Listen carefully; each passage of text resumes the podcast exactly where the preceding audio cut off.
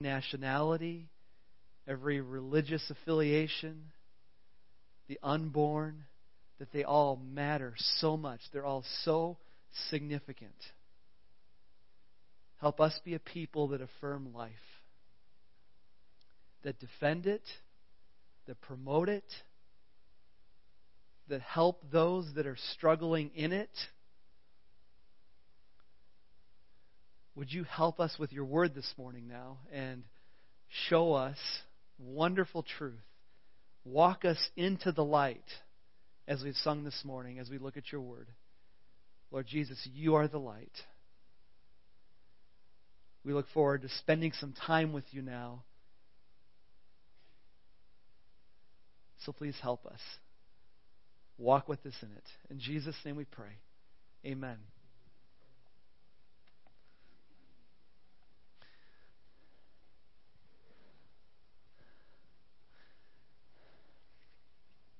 Would you turn to John chapter 9?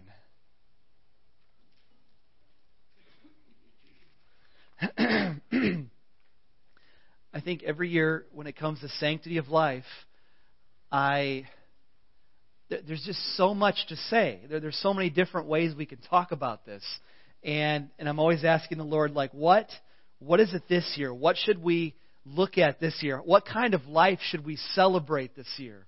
Uh, last year we looked at uh, the end of life. We looked at euthanasia. We looked at um, how life is sacred, even in the end, even with suffering at the end. Life matters.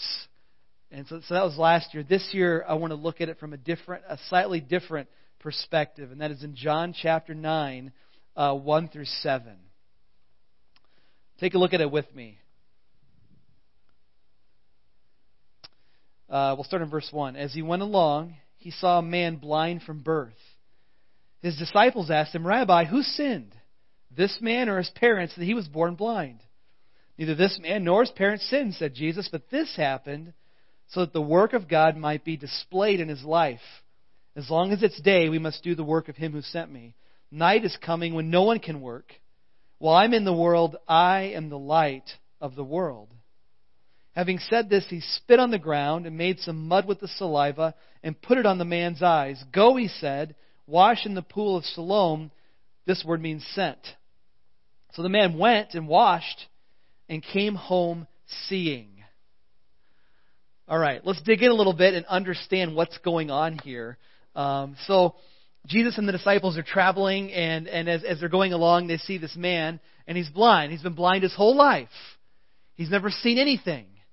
And the disciples probably miss what should be an opportunity to show compassion and, and do something. Jesus is like, I'm the light, and we're, we're, we're going to do something here, but, but they see it as an opportunity for a theological debate.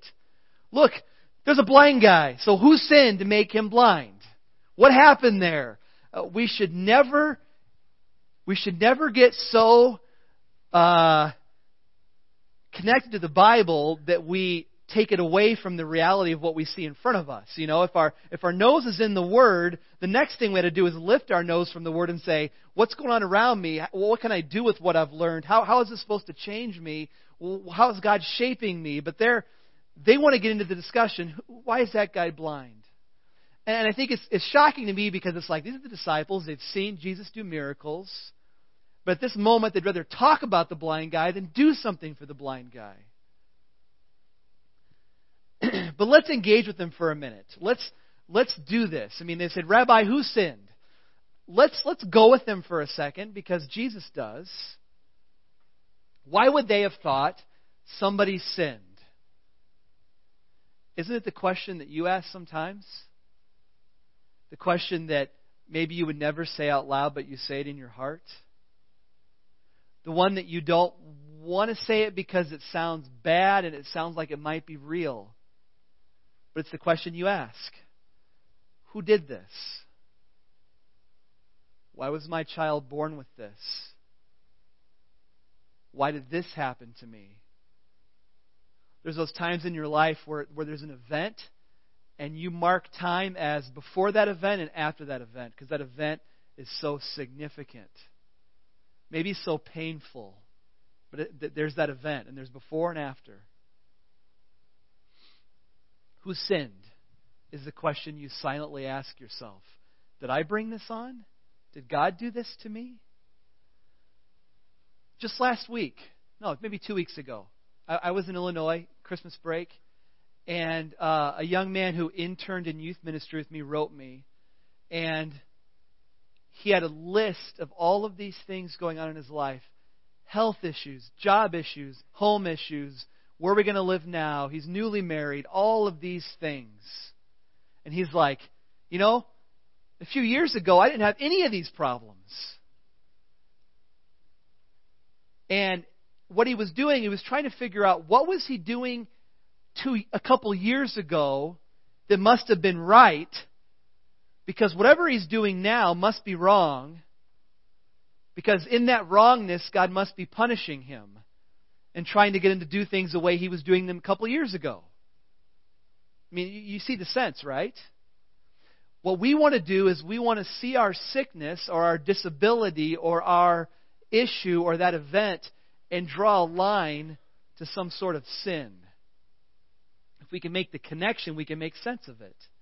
And it sounds like a foolish thing to do because it's not like uh, we can we can like find out the answer and, and, and it's like, oh look, this connects A connects to B. Like like there's no like the Bible connects things all the time, but that's like biblical truth. That's like inspired word of God. But we try to make those connections and we don't see how sometimes how foolish that is to say that this has to connect to this. My sin has to connect with my sickness. It just my sin has to connect with this disability. It just has to be. Personal sin, I mean it. I mean, in general, sickness does come from sin because, right, Adam and Eve fell in the garden and that entered sin. The creation groans. Sickness is the result of the fall, but I'm talking about personal sin. You know what I'm saying? Personal sin. And so I wrote to my friend and uh, that day and tried to explain this as as well as I could, texting. Um, I was in a mall the think I think at the time, so I sat down in one of those seats that massage you. Um, I didn't put any money in. I, I, I didn't get the massage, but I was te- yeah, you believe me? and I was texting him, you know, and and I just tried to say, if that's our conception of God as the Father who punishes us, then we've all got a lot of punishment coming, don't we? Like, if that's really the way it works, if every time I sin, then this happens, then I might as well stay home and, and, and not try to go out because something's going to happen. Where did they get this idea? Rabbi, who sinned? It, it, it's a good question because we struggle with it. Who sinned? Can we put up Deuteronomy? Maybe they got it from Deuteronomy.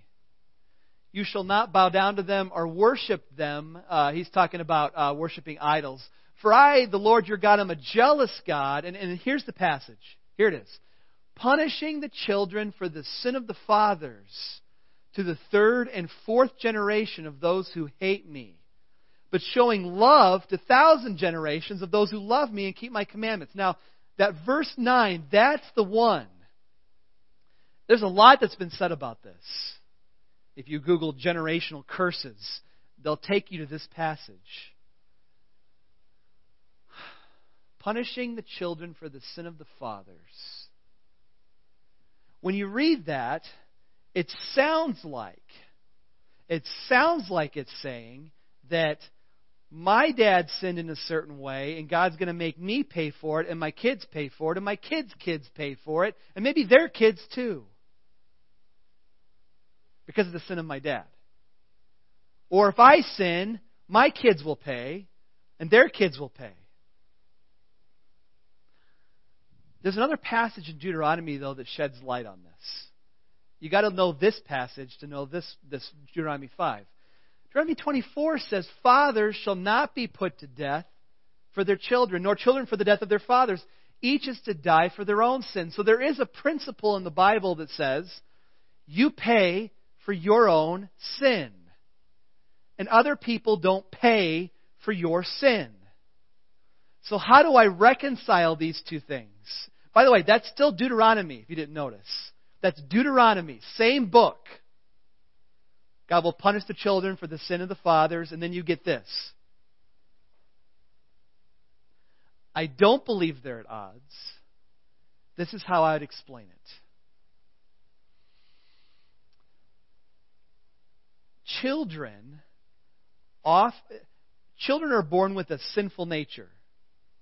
You know this is true. Don't need to prove it. You know it's true. And what children do is they often carry on the sins of their parents. You also know this is true. How can it be that the child growing up in the family of an alcoholic says, I will never do that, I will never be that, and yet they become that? How can that be? But you know that happens. You know the stories. And I could tell others. The children often carry on the sinful behaviors of their parents. Now, of course, all parents pass on sin. They all pass on a sin nature. Unfortunately, we've all done that to our kids. We also can pass on sinful behaviors to our kids, even teaching them how to act in that way. I'll, I'll stop there. I'll stop with my examples. But number two, though, it seems that children are also punished for their continuing rebellion. Do you get that? So if if the children sin the way the parents sin, then God would be right to punish the children just like he would punish the parents. Does that make sense? So if I do what my dad does and he was punished, then I should be punished too. I'm carrying it on. And and the word is punish. That's a hard word. I want to deal with that word in a second. But um, if the children carry it on, then God rightly punishes them to the third and fourth generation. That's my best understanding of how you fit Deuteronomy together and not say that God somehow says, hey, kids, you're innocent, but I want to make you pay anyway. That idea of God, I, I can't, I don't see that in Scripture. That I want to make you pay anyway, even though you're completely innocent. In fact, I'm going to do evil to you, even though you're innocent. That is not God. So, but I think that was what the disciples misunderstood. Somebody had to have sinned for this man to be born blind. Was it him or was it his parents? Who sinned, Rabbi?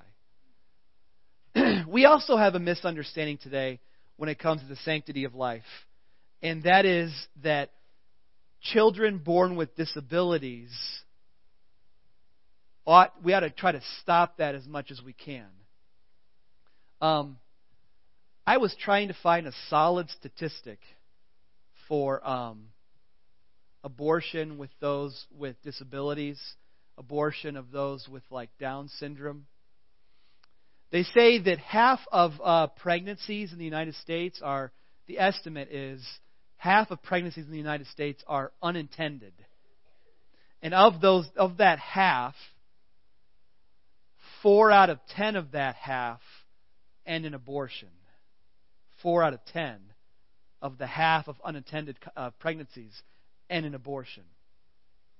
And as I was trying to find a solid number, a solid estimate, like how many kids in the womb with disabilities are aborted?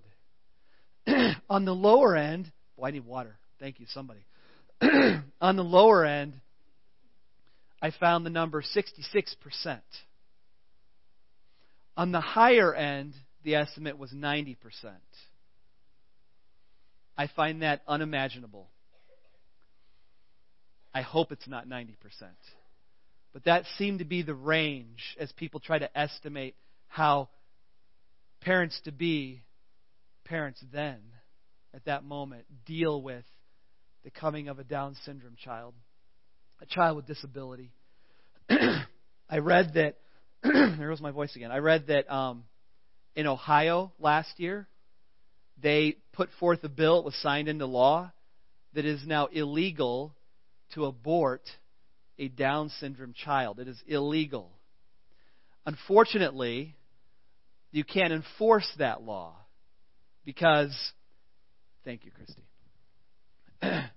you can't enforce that law because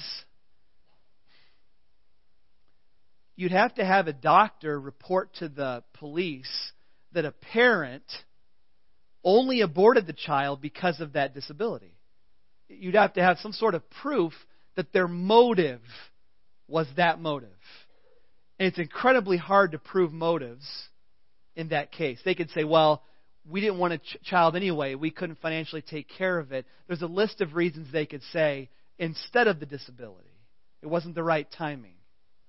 So it's probably almost impossible to enforce that, but I applaud it because it sends a message. It sends a message to parents that even though we can't enforce this law, you should know it's morally reprehensible. That's what they're saying. You should know it's against the law, even though we can't possibly take action on it.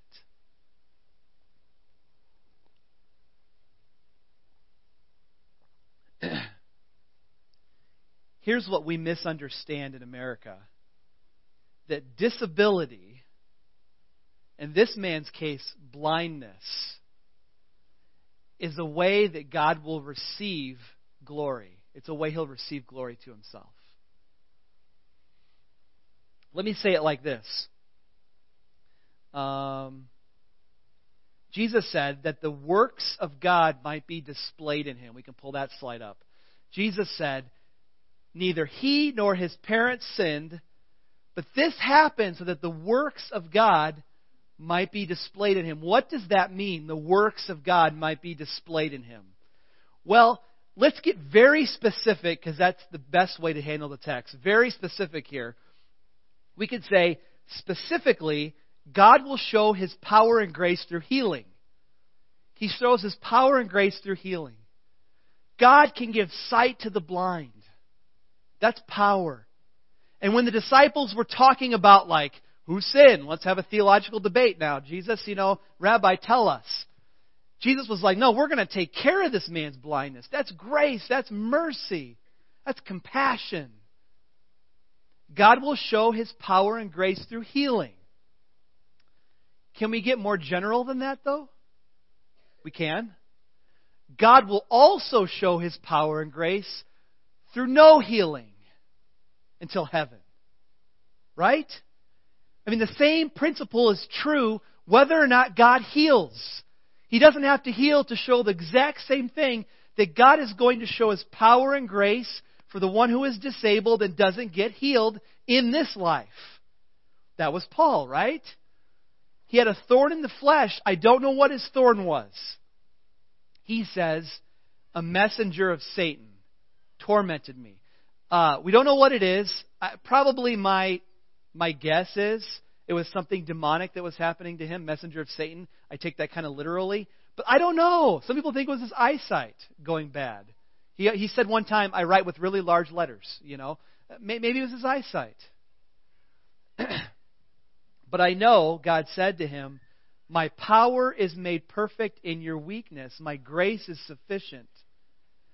This is what the disabled have to teach us. That in weakness, God is strong.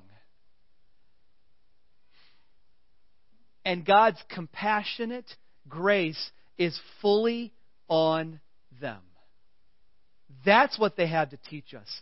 That's what the disciples misunderstood. This man's blindness from birth happened to the glory of God. And so those kids, those adults with Down syndrome, have it to the glory of God. Disability is to the glory of God. And He wants to reveal Himself in it. And I love that. I love that.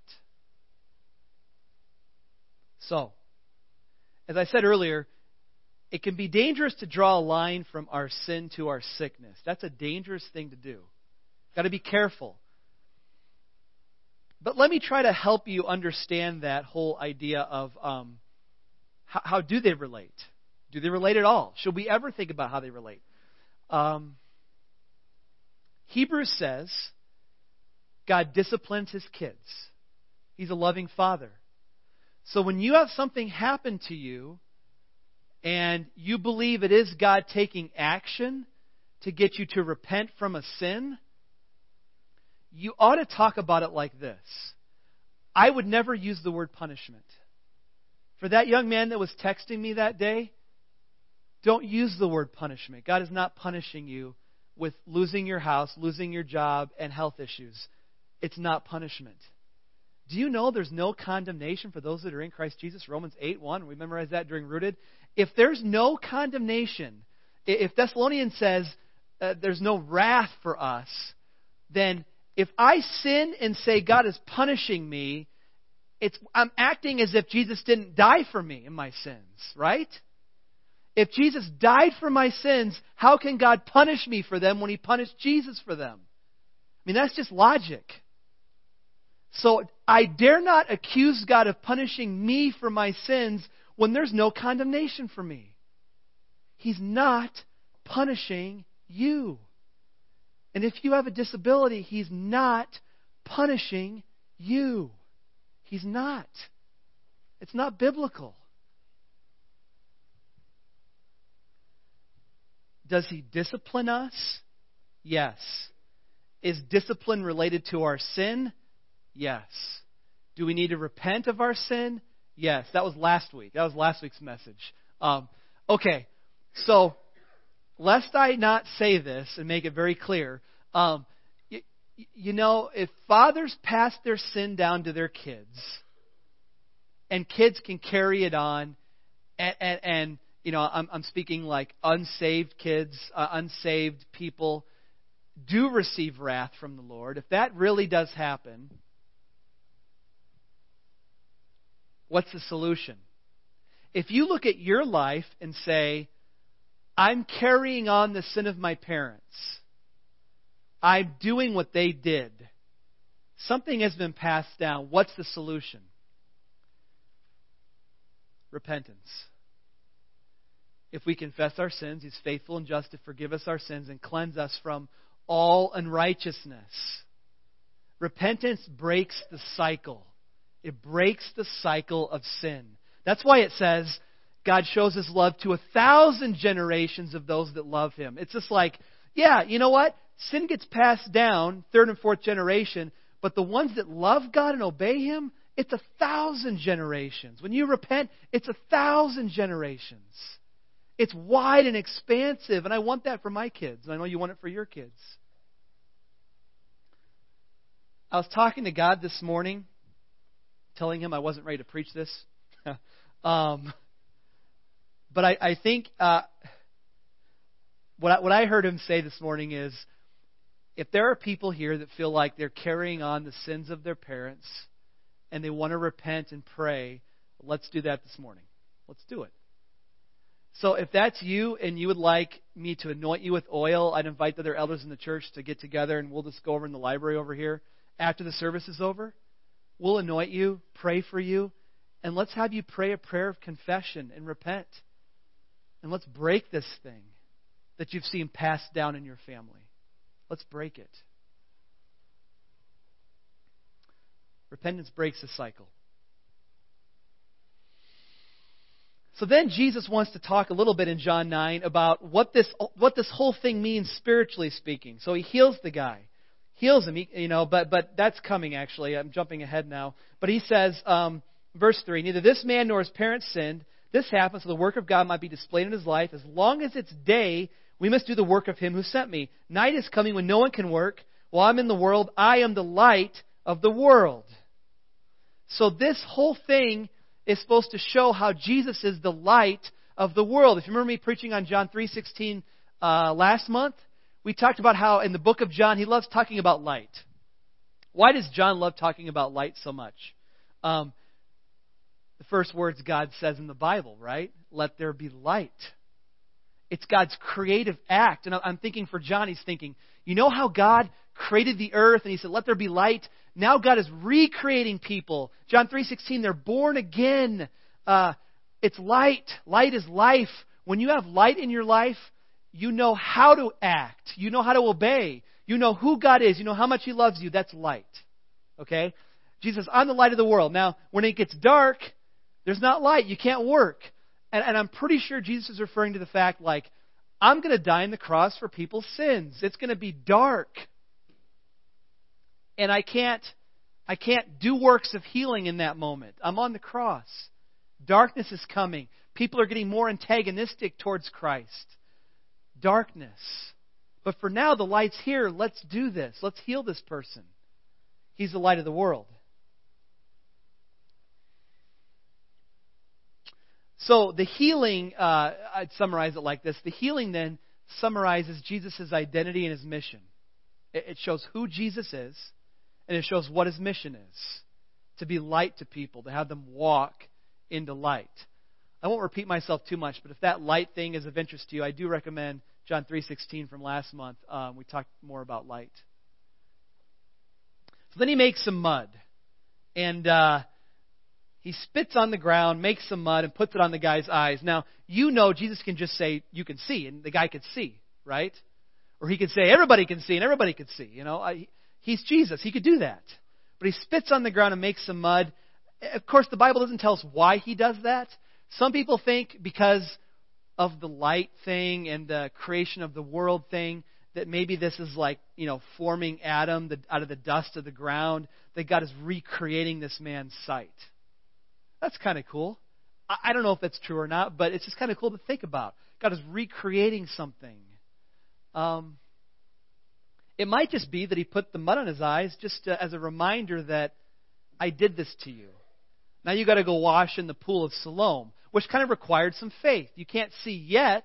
You got to walk to this pool, wash your eyes. And so the mud was kind of a reminder that I got to do that. Jesus touched me. He, he literally touched my eyes with this mud.